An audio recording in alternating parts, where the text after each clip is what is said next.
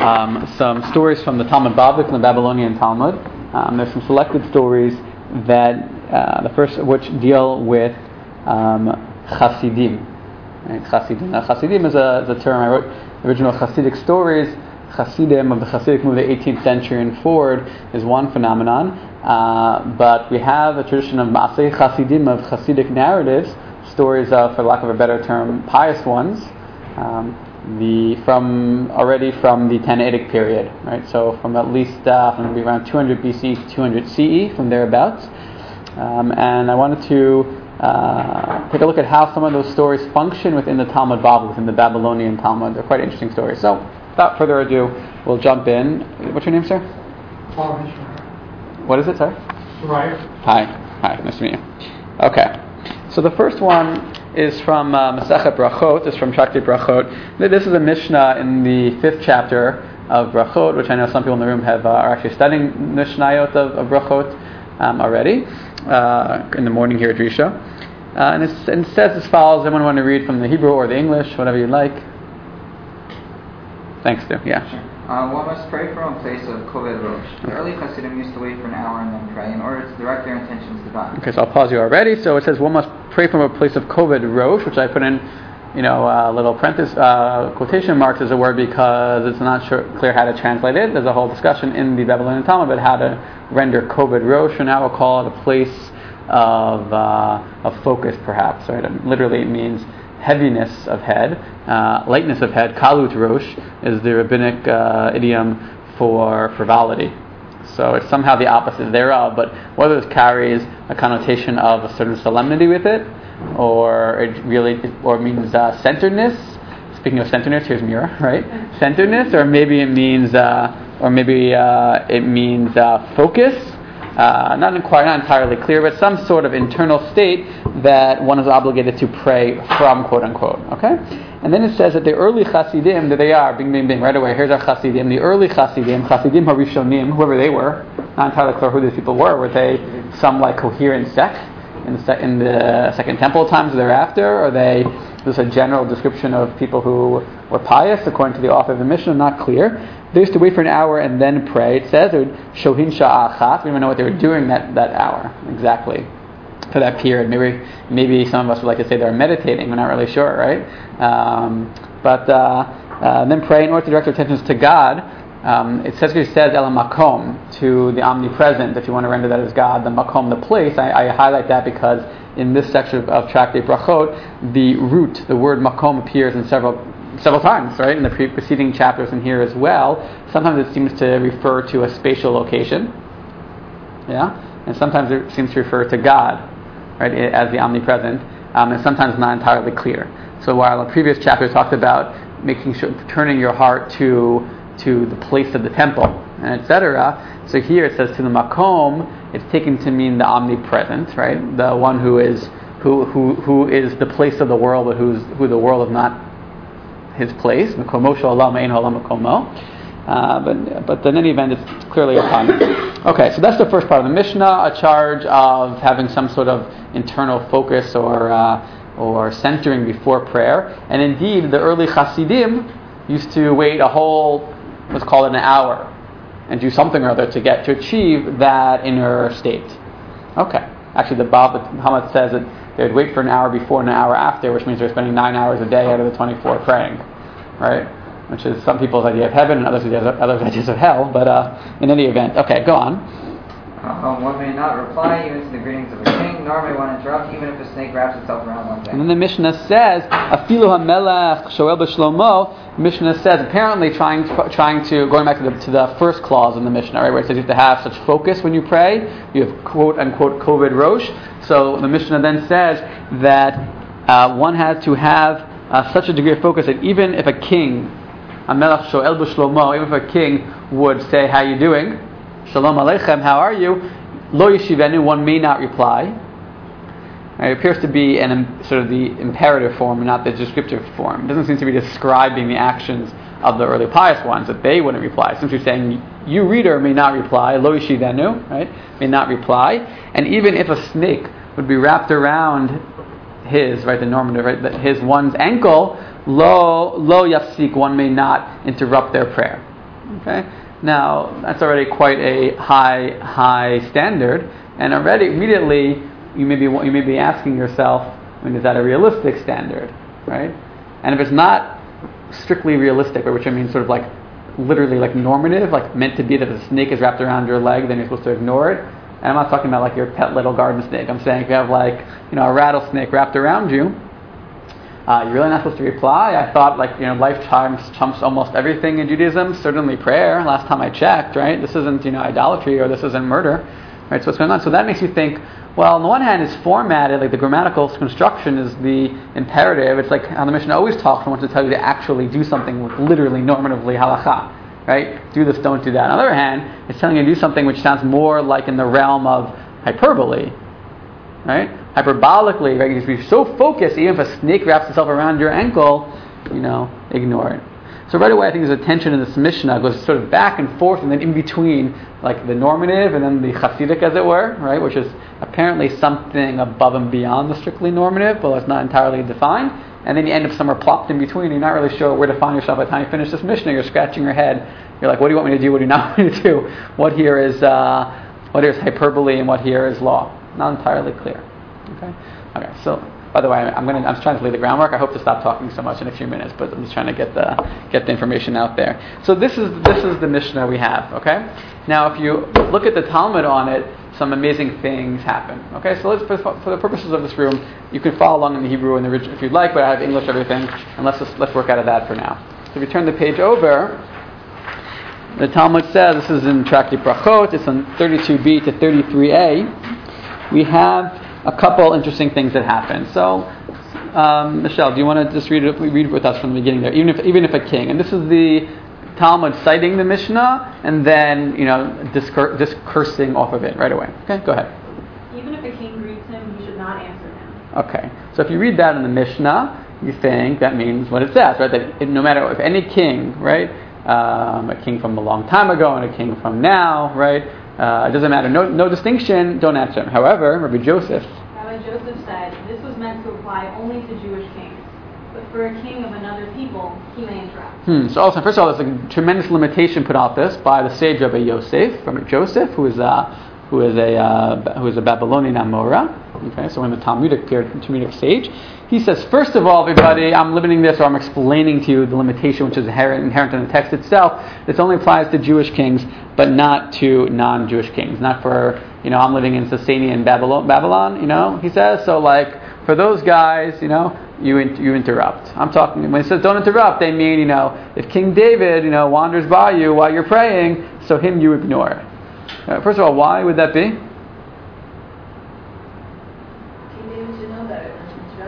Okay, so but king. He's also inferior to the king you're praying to. To the king, to, to the king you're praying. Aren't they both inferior? No, the aren't king, both the Jewish king and the non-Jewish king inferior? No, the king. I know you're pointing to, God. Right. I'm okay. saying, but aren't right? Oh, well, they are, but presumably the Jewish, you don't interrupt because the king is. You're in the presence of the ultimate king. You don't interrupt to speak to a king. You can presume that a Jewish king understands what like you're Meira doing. says exactly. Right, so okay, but a non-Jewish king. Okay, so exactly. So it, the, the point, right, so and Meira come up this come up this thesis, right? It's about the fact that ideally, when in front of the king, as Yocheved says, so you don't interrupt for a king, a human king of flesh and blood, but only King David, only the Jewish king knows what's going on. He sees you shuckling there, so he'll say, "Oh, I get it. You're davening. Okay, it's not as disrespectful to me. You're praying, so that's okay." But the non-Jewish king he, he's like, well, I don't know what you're doing. You're like rocking back and forth. Something's weird with you. But I said, hello. You should respond to me. Okay? And yeah. So how does this, to analogize it, how about a Jewish snake and not Jewish snake? You know, giving implication, Rabbi Yosef would now be giving you an out of the snake move also. Meaning because he's saying, okay, it, unless it's something that recognizes that you're dominating, you do have an out. You should Right. So the Gemara actually does limit the snake. It says only this type of snake, but not that type, that type of animal, not that type of animal. Not Jewish, not Jewish, not Jewish and non-Jewish, but in terms of the apparently the degree of danger they present. Which means, here's the point: that if once you limit, once you take what Meir and Yocheved said, which is indeed how Rashi reads, is indeed sort of the traditional way of reading this text, then you come to the conclusion where Yosef is trying to is saying, when this enacting this law, this imperative would put your life in danger, then of course you don't enact it, right? Meaning, if ignoring the Jewish king is a dangerous thing to do, which we're assuming is, and you then you don't do that. So it's a, it's a tremendous limitation on the on the Mishnah, which you could have unfettered, right? Un, unfettered by reality. You could Mishnah could have said, Jewish king, non-Jewish king, king of France, president of the U.S. What do I care? In front of Melech Malchei Amlachim, in front of the king, the one who bestows all other kings, right, with, with kingship, so you don't interrupt at all. So and this that matches your point as well, which is that right, Yosef seems to be saying um, that in order, in order to take this text, which is like somewhere betwixt in between narrative and law, and actually make it into applied in real life, you have to put limitations on it. Right. Maybe those limitations, by the way, were inherent Right. In the Mishnah. for sure presenting them as inherent, whether or not they were actually there. So that's hard. That's hard to say. I mean, you can make a strong case that they are inherent. You can make a strong case that they are inherent in the text, and it just says king. It doesn't say Jewish king, non-Jewish king, right? So how would you get Jewish king, non-Jewish king out of there? How could you claim it's not a rereading, but actually just a totally uh, an explanation of the authorial intent? By understanding, by claiming that that line in the Mishnah was meant in its original redaction, was meant in some sort of narrative context, i.e., it's hyperbolic. No one ever said, no, we never meant get yourself killed. What we meant was we were trying, to express something about the focus um, and the koved rosh, quote unquote, which is necessary for achieving a proper prayer posture. And we express this by, by saying as follows even if a king says hello, you ignore that king. Now, if you asked us, wait a minute, so you want me to, if a king comes with a sword and they're going to kill me, if I don't respond, you want me to just ignore that king?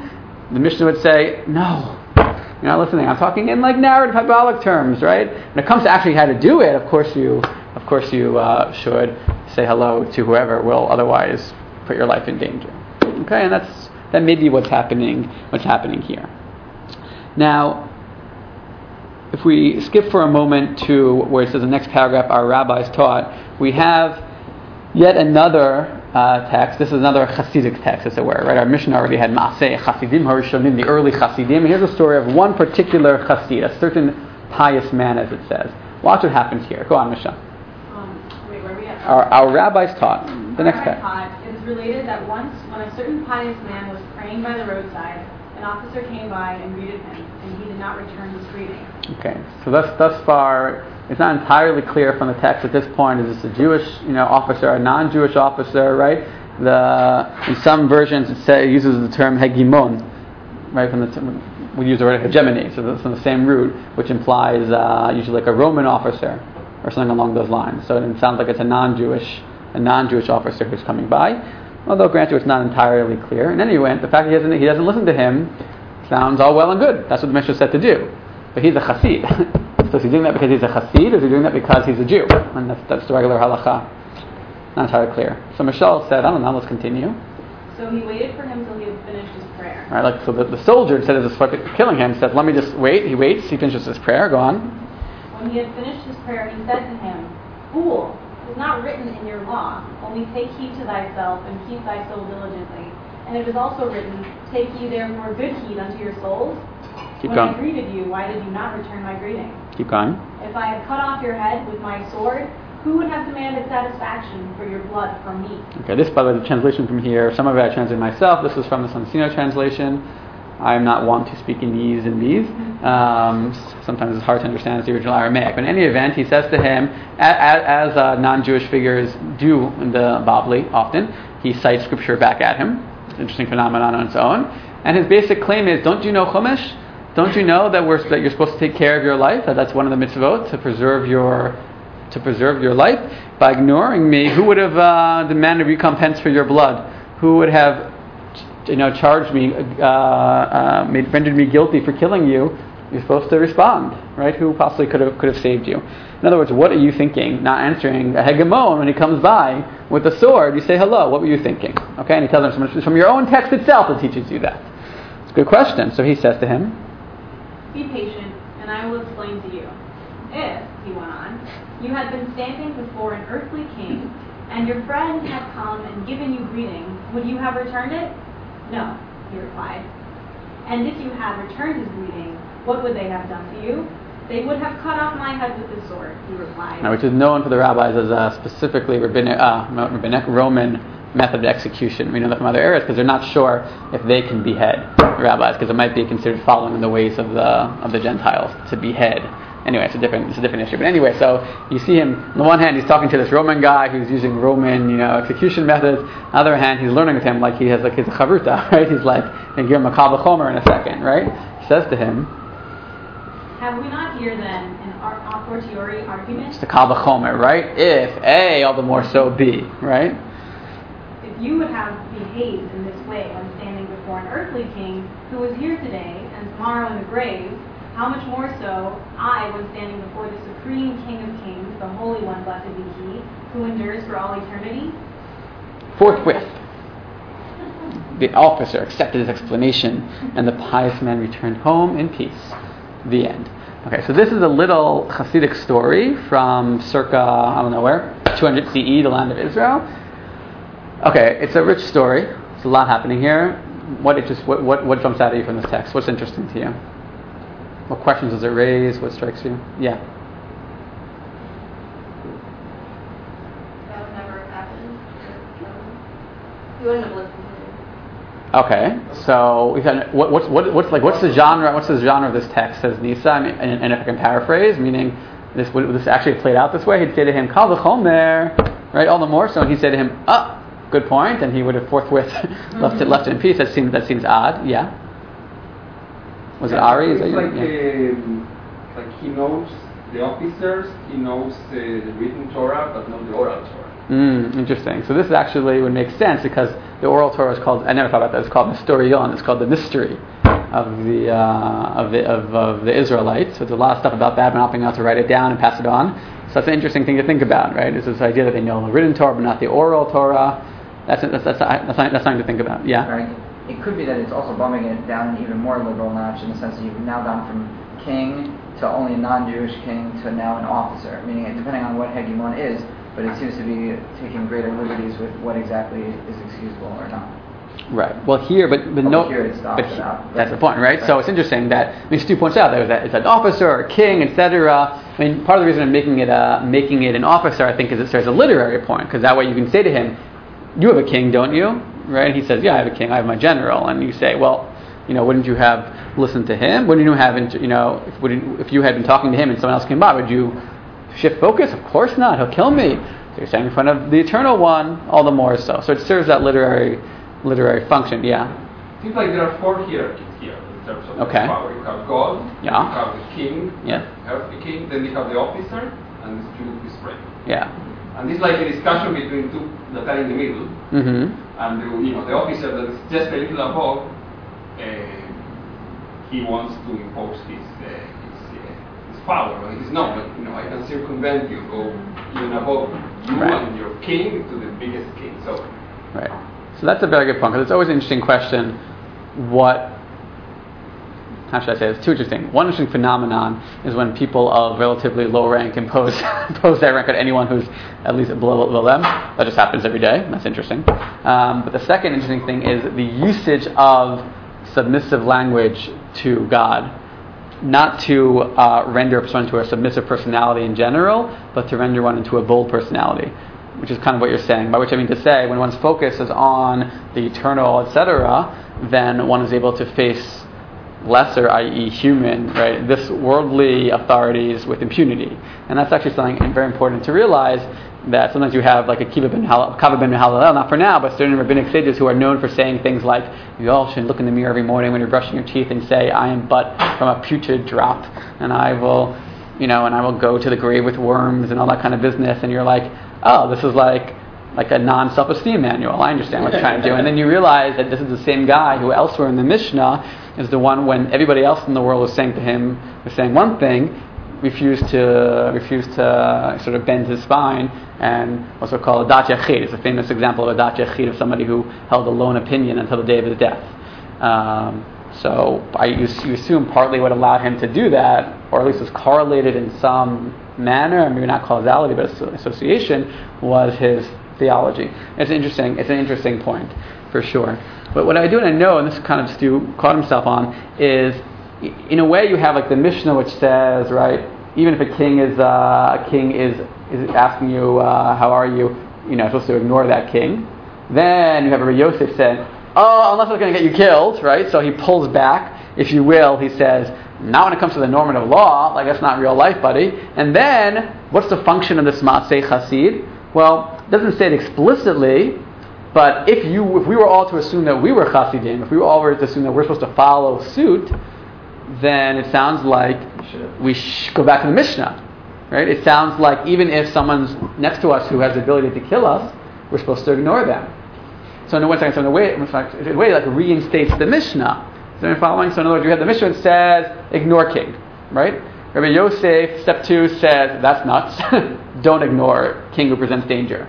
And then the story, step three, by implication, but not explicitly, by implication, goes back to step one, right? The story says, well, actually, there's a chassid who just followed the Mishnah kifshuta, who just followed the Mishnah's uh, injunction just like straight up, and you know he forthwith went home in peace. You know, it's wonderful.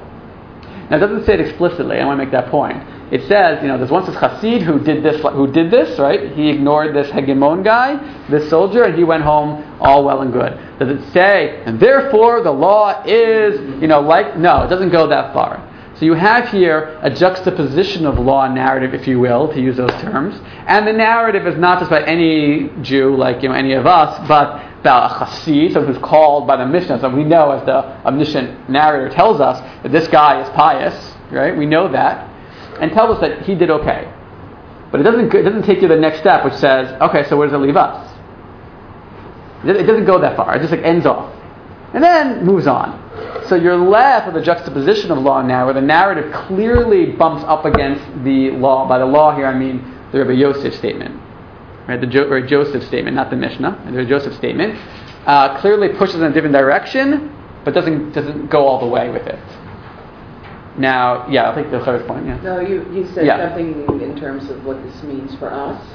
It would seem to me that what this means for us is that we shouldn't answer our cell phones while we're davening. Hmm. You know, I mean, this is the common situation that people run into is the interruption. Hmm. You know, I see people with Bluetooths in the morning minyan. Interesting. You're talking Yeah. to a shul rabbi, so this is, uh, this is these are the concerns. Right. Yeah. You know, but th- but this is what we do. We interrupt our, our davening to answer a phone. We're clearly not Right. even, Thi- this is- not even marginally close to that. No, because this is Right. of course we're not going to do that. There's actually Right. there's actual halachot Right. about that. Yeah, I was just sort of looking at where we are. Yeah, yeah, yeah. Thank you. yeah. How do we infer that he did good? Because it, it says he's high. Yeah, so you ask a good, you ask a good question. You are right. I'm assuming it's an excellent question. Can I prove to you that the text thinks that what this chassid did was like laudatory? No, I can't prove it to you. The fact that he is called a chassid is somewhat helpful, but not foolproof because you know, so what? It's also, but I think the fact that he goes that he lives and the guy accepts it and they go home in peace is what I'm basing myself off of. I would have hoped that if, like, the, if, the, if the redactor didn't like what he did, there'd be some intervention, you know, there'd be some moment. But your point's well taken. You're right, I can't prove it to you in this story yet. I can't prove it to you that the Chassid's uh, story is as a war normative, right? Is meant to be, is an exemplar from here. It's a, it's a very good point. Only because the officer agrees. Right, right. It's a very good, it's a very good point. Yeah, Michelle, is that a hand? Or? Yeah, um, are we supposed to think of Rabbi Joseph's, like, law as a minority opinion? Next one is like, our rabbi is hot, so whatever moral we derive from that, should that be the one that, like, Good trumps question. Yeah, the thing is, it, it, it doesn't directly oppose it, you know. So, it, if I remember correctly, Rabbi Joseph's opinion actually is comes down to the law. I think in the code, Rabbi Joseph's opinion, Rabbi Joseph's opinion stands. I don't think in this context it's meant to push against Rabbi Joseph and minimize it. Yeah, they, they, they rule like it. So, good question. Yeah. Um, I think the story does imply that he, he did well because it says every Jewish value to to be very fearful of God and to be fearless in front of um, you know in front of um, say, of, um, enmity or something. And I think there's a very interesting intertwining between the law and the narrative, uh, which kind of speaks of a very very difficult balance that Jews have been um, placed in during the whole life for uh, when times were more difficult than now. Where on the one hand, uh, you are given exception to rules so that you can be safe, such as this or you know Mhm. other, other ones, like hiding the Hanukkah, like not not it outside, right? This on the other hand, and then and on the and on the other hand, in order to kind of encourage people to kind of stand up for their you know their belief and not and not kind of like um, bow to Mhm. them, you know. Um, these stories that, that that speak of like heroes, and you know this resonates very much with the Hanukkah in a way for me. It's like resistance. in resistance. Yeah, one of the earlier- this and that kind of showing you like, well, sorry. Yeah, no, thank you. I didn't, mean to interrupt. I to say before I move on that, as far as I know, the earliest reference I know, since you mentioned Hanukkah, which is coming up in a couple of weeks, the earliest reference that I know to Hasidim, I'm sure there's more, I just happened to learn, is from the book of Maccabees. Because in the book of, book of Maccabees, um, the Hasidim, as they're so called, they're called the Hasidim, are the ones who won't fight back on the Sabbath. So that's interesting, right? Right then. Once again, you know, those are also people who are willing to put themselves at risk, right? Now, clearly, normative halacha, as you probably know, push back against that.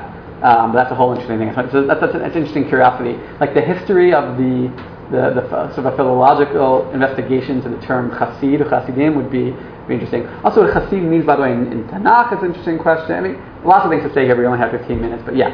So who are the Hasidim Achronim?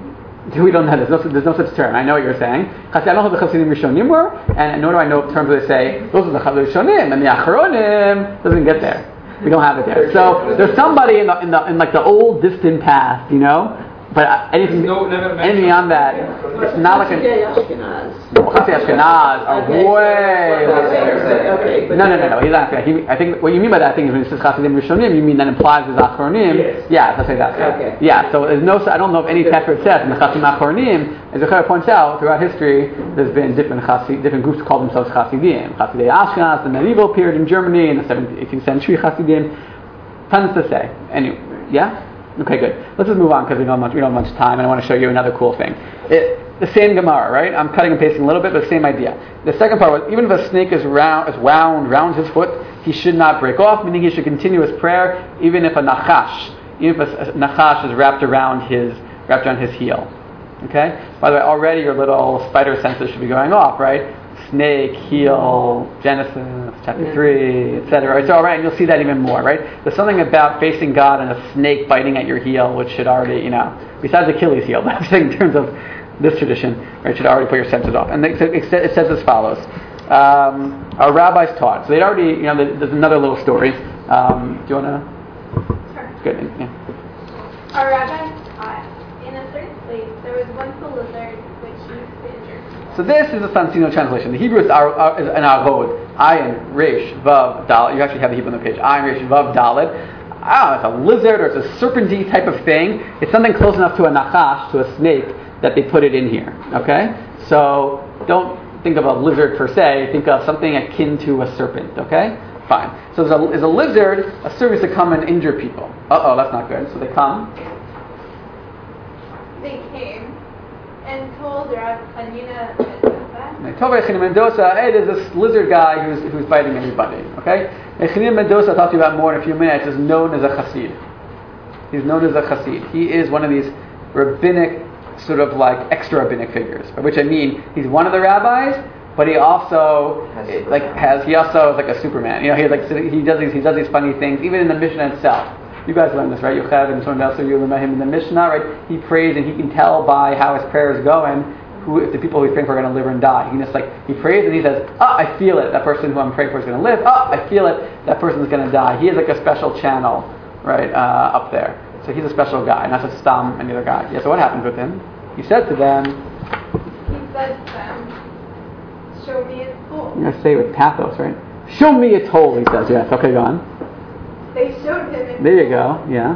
And he put his heel over the hole, and the lizard came out and bit him, and it died. And it died. Haha. Not him, but it died. it He- died. okay. he put it on his shoulder and brought it to the Beit HaMikdash. Where else would you bring it, right? bring it to the members, yeah. The dead serpent. Yeah. It said to them, See, my sons, it is not the lizard that kills, it is sin that kills. Mm. On that occasion they said, Woe to the man whom a lizard beats, but woe to the lizard that drives Anina and Joseph. Quote and quote. That was an excellent recital. Good for you. Good job. Now, this is a cool story, and it's funny, and it's it's like intriguing. Um, what's it What's it doing here?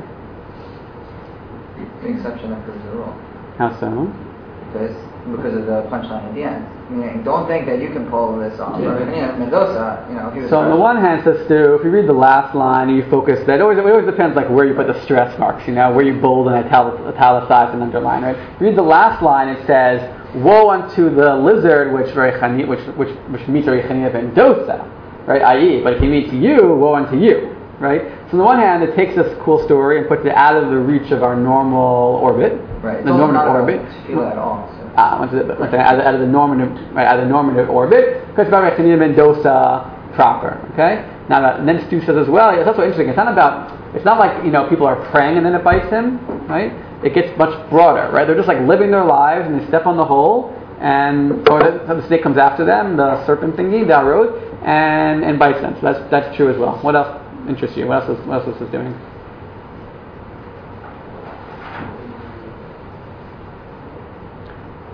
I mean, one obvious, there's an obvious way of pushing against what Stu said, right? Stu focused on, which is not against, no problem, no offense, Stu, but No, I- right? There's an obvious way of pushing against it, of course. What's that? If you apply it to, to the situation of, of prayer, then it's just saying that, um, Saying follow the Mishnah, right? yeah, I'm sorry, I, I. No, you, you're on it. You're on it. Your Meir's doing well, right? Yeah. What Meir is saying, I know Meir really deeply now. So Meir, Meir, Meir is saying, I think, is that this is exactly this is this is a an anecdote, if you were, if you will, which illustrates that you know the law of the Mishnah. Is that yeah? Is that right? It's like a, it's like, it's also like Coca-Cola, yeah, it's like, well, if there's a, if there's a snake, it has nothing to do with, it has to do with the situation, it's not, it has nothing to do with the, with the, with the snake being, um, Poisonous? dangerous. It has to do with you, Ah. and you, if somebody gets bitten by a snake, dies, then it's like their own It's a statement about the not, not about the poison state. Correct. It's actually a very big, very big statement, right? It says says if I can take Meir and, and jump with it and run with it, right? Says what, what the story does is takes the Mishnah, right, and says why even if, why even if a nachash is wrapped around you, right? Because it's not really about the nachash ultimately anyway, right? It's really about you know where do you stand? Who are you, right? Ultimately, okay. Now I'll say, let me say two things, and I'll take it's, Ari. That's your name, right? So yeah. So let me say two things, and I'll take Ari's point, which is that one one thing is that you know again, this doesn't say it doesn't make this into an explicitly normative statement, right? It's not like saying, okay, all Jews, so guess what? You should become like you know snake handlers because there's no problem, like they won't kill you. It, doesn't go that far, but it definitely does push up um, against uh, death phobia, death fear, right? Meaning definitely pushes up against it re pushes up against such a fear and it reframes the Mishnah, right? Why is it that even if a nachash is wrapped around you, you should ignore it? Well, now it doesn't seem to be only because, only because you're supposed to be so focused on the King of Kings, etc., but also because you really have nothing to fear if you are without without sin. Again, it's hyperbolic, right? No one rules off of this, but it's it's there nonetheless. That's one thing I want to say. The second thing I want to say is that just to note, which may be obvious to you, and I already hinted at this, this is clearly a midrash, if you will, on, on Genesis three. Right? It's too many coincidences here. There's a snake and heel, and death and sin. So what actually kills you? That's an interesting story, right? What does it mean to die right now? So this, this story says, you know what actually kills? It's not even the poison. It's not, it's not the snake that killed. It, it's the sin that kills. And I don't. Want, we don't have time to really delve into that, but it's in terms of like law and narrative and piety, like this legal narrative text is a midrash itself on a narrative text, the beginning of Genesis, which opens up the Chumash, which has legal stuff, and it all circles circles on itself. Yeah. Uh, just one thing. When you read the Mishnah, there yeah. are three parts. Yes. The, the first part seems to apply to everybody. Any of them, like right. everybody should pray. Yeah. Pray. Yeah. Then says something about the Hasidim Rishonim. Yeah. They were special because they started one hour earlier. Right. And then this third part it's not clear from the Mishnah whether it applies. The, the part that says uh, even if the snake comes, ignore it. Right. This thing applies to everybody, like Clause one. or just to the Or clause two. Yeah. So this is yeah. So the narrative seems to resolve this by saying, okay, it's only somebody as, as special as Rabbi Chanina ben Dosa that he could afford not to care about. Yeah, it. but let, let me push back again. I hear what you're saying, and I had when I learned this first, I had the same question, which is: Is clause three right? Is it is it within the mode of clause one or clause two? You're saying right? Part one and part two. So on the one hand, yeah, you can see the narratives are all talking in narrative sense, right, about clause three. So it sounds like they're all hyperbolic, they're all about chassidim. There's two problems with that. One is Rav Yosef, for example. Rav Yosef, when he said it only applies to kings, like Jewish kings, not, uh, Jewish kings, not non-Jewish kings, he's already reading clause three in normative terms and talking to everybody because he's making halachas. That, that, that, that's number one. Number two is the grammatical point I opened up with, which is that when you say afilu melach lo yishivenu, etc., lo yishivenu, it, it, it doesn't, doesn't say you know lo hishivo. It's not descriptive; it's prescriptive. So I would have preferred if you're going to be talking about the Chassidim, you'd be descriptive. But nonetheless, so that's, that's my pushback. But nonetheless, I still hear your, I mean, your point is still there. Now, one final thing about this story, and maybe we have time for, for a little bit more, is guess what? This story about this, that this um, about uh, about uh, which talks about talks about uh, Rabbi Chanina ben Dosa. So uh, so in the uh, Tosefta, which is a parallel to the Mishnah, some of you learned yesterday with me, right? So in the Tosefta, they actually have the following line. They used to say about Rabbi Chanina ben Dosa, you don't have this on your sheets, I'm reading, I'm telling you. They used to say about Rabbi Chanina ben Dosa that when he prayed, that he was praying, and a snake wrapped itself around him, and he did not stop his prayer, nonetheless. And then his students went to the snake hole and found the snake dead, etc. So, again, they once found ben Dosa was once praying. A snake wrapped itself around his leg, but he ignored it went on with his day. Later that day, the students who saw this go to the known snake hole, and lo and behold, the snake is dead. Ah. So this is, again, clearly a parallel to our text, but there's some important distinctions. One, he's praying, right? Um, one, he's praying. Um, and two, the fact that he's praying leads me to point two, which is that that already is much closer to the line of the Mishnah, by which I mean to say that the Mishnah's abstracted normative ruling, goes back to your point, abstracted normative ruling about like, you know, everybody shouldn't stop seems to be based on or related to in some way the actual event of a chassid. So once again, what is law? What is narrative? When does the law come from the narrative? Narrative from the law? Where does piety play in? Is uh, an interesting, interesting web we can't fully decode here. But it's clear that uh, according to Tosefta, right, it seems like that line in the Mishnah is referring to a chassid, that line three. It's talking about Rechanina ben Dosa, which works, by the way, because in chapter five, in chapter, in, in the end of chapter, thanks, in the end, speaking of five, in the end of, uh, of chapter, in the end of that chapter, you have, um, yeah, end of this chapter, right, you have Rechanina ben Dosa at the end of the chapter. And in the Mishnah, it may refer to him obliquely in the beginning, if that makes sense to you. Yeah. Doesn't the story weaken the force of Mishnah though? I mean, if snakes are not really scary, skins are scary, then what does it mean to say don't interrupt your prayer even if a snake comes? Oh well, snakes are that important. No, it's telling you, it's telling you that even, even, even if a, I mean, yeah, if a snake would come right now, even, even if, even if a snake comes, which we all think of as dangerous, says the story, even such a thing you shouldn't stop because ultimately even that is not dangerous. But now I know they're not dangerous anymore. They are. You mean it circles back on itself? No, but the first, right? Okay, I hear you. I hear you. I They're hear dangerous to me, they might not be dangerous to you. Right, right. I hear your point. I hear your point. I hear your point. Now, one more. We only have a few more minutes, so we'll do one more text. And I let you. I left you. I knew we wouldn't do all these. I'm not, crazy, but uh, I thought maybe you could take it home and see what you think. Um, and I left my email on the top in case in the first page if you want to, you know, be in touch about it, or just come back to Drisha and we'll, we'll I'll talk about it in person. Anyway, this is a Mishnah from Baba Batra. We actually learned this chapter last summer in our in our June program. Um, this chapter in Baba Batra, which deals about laws of good citizenship which is an appropriate uh, theme for tonight, of our responsibilities towards the other in our environment. So this is an amazing short story, as Moshe Halbertal, professor, once called it. Um, it goes as follows. The Mishnah tells us on page uh, 7b in Baba Batra, it says as follows. A resident of a courtyard can be compelled by the other people who live in that courtyard, I'm paraphrasing, to you know, contribute to uh, what they call here a porter's law, lodge, or rather called a gatehouse um, and a door for the courtyard, meaning as follows. Let's assume we're all neighbors, okay? And we live in a cul-de-sac or something like that. So at the entrance to the cul-de-sac, they'd have what they called a uh, Beit Hashar, which means a, literally a gatehouse. Meaning it's a place for uh, a guard to sit, and it serves as an obstacle between us, our little community here, and them, right? The public.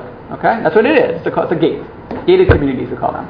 So the Mishnah says that let's say Yochebed doesn't know. Sorry, you're right next to me. Let's say Yochebed doesn't want to pay, you know, pay up and contribute her taxes to that gatehouse. Why not? Not said. I don't know. She doesn't. She had a bad. She had a bad day. She doesn't like gated communities on principle. She, uh, whatever reason, right? She'd rather spend her money on Starbucks. Whatever it is, we can force her, compel her, if she wants to live amongst us, to pay for that. Okay, this is in the list of Mishnayot about such things, right? What neighbors can compel one another to do. What does it mean to live together? Is what it's about. Fine. So if you just read this Mishnah without going forward, it sounds like, and this is at least where the Gemara assumes, it sounds like a gatehouse is probably a good thing. Right? Meaning, it'd be hard to believe that the Mishnah would tell us you all compel somebody to do something evil. That'd be hard to imagine, right, from its own perspective. So it must be the Mishnah thinks that gatehouses are a good thing, which means that it's a legitimate, maybe even a laudatory goal for members of a community to place a physical barrier between them, us, and them, our, us, and everybody on the street. Now, why would that be legitimate? I don't know. Uh, security and privacy. Apparently, these are like rights, if you will, or if not rights, they are okay things to okay you know needs or concerns, etc. That's what it seems to imply, and that that seems to be the halacha based on the Mishnah. And then you get to a very very short story, which says as follows in the Gemara. It says. Um, it says, go ahead, Yochel, if you don't, if you don't mind. Okay, this would seem to show uh, that a porter's lodge is an improvement. Like we just said, right? That the Mishnah seems to imply that it's a good thing. The Hebrew, the Aramaic is ma'aluta. I probably wouldn't have written an improvement. I would say is like a good thing, right? However, Yet, how can this be, seeing that there was a certain pious man with whom Elijah used to converse until he made a porter's Oh. Ah. lodge, after which he did not converse with him anymore? Okay, so you know, you guys, you guys all know that, right? Remember Elijah? I used to talk with this guy. This, I love this. Like, throw it in there, right? So there's a lot to say about Elijah regarding Hasid stories, especially, right? Because Elijah himself is one of those characters who's like not quite in. He's like, you know, if you want, the rabbis could claim him as one of their own, but he was a lone, you know, wolf if ever was one, um, in multiple multiple respects. It doesn't definitely does not do everything according to the books, and a lot to say about him. But uh, um, but locally we have this Chassid who Elijah, Eliyahu, HaNavi used to talk with him, as we all know, until he built the Beit Hashar.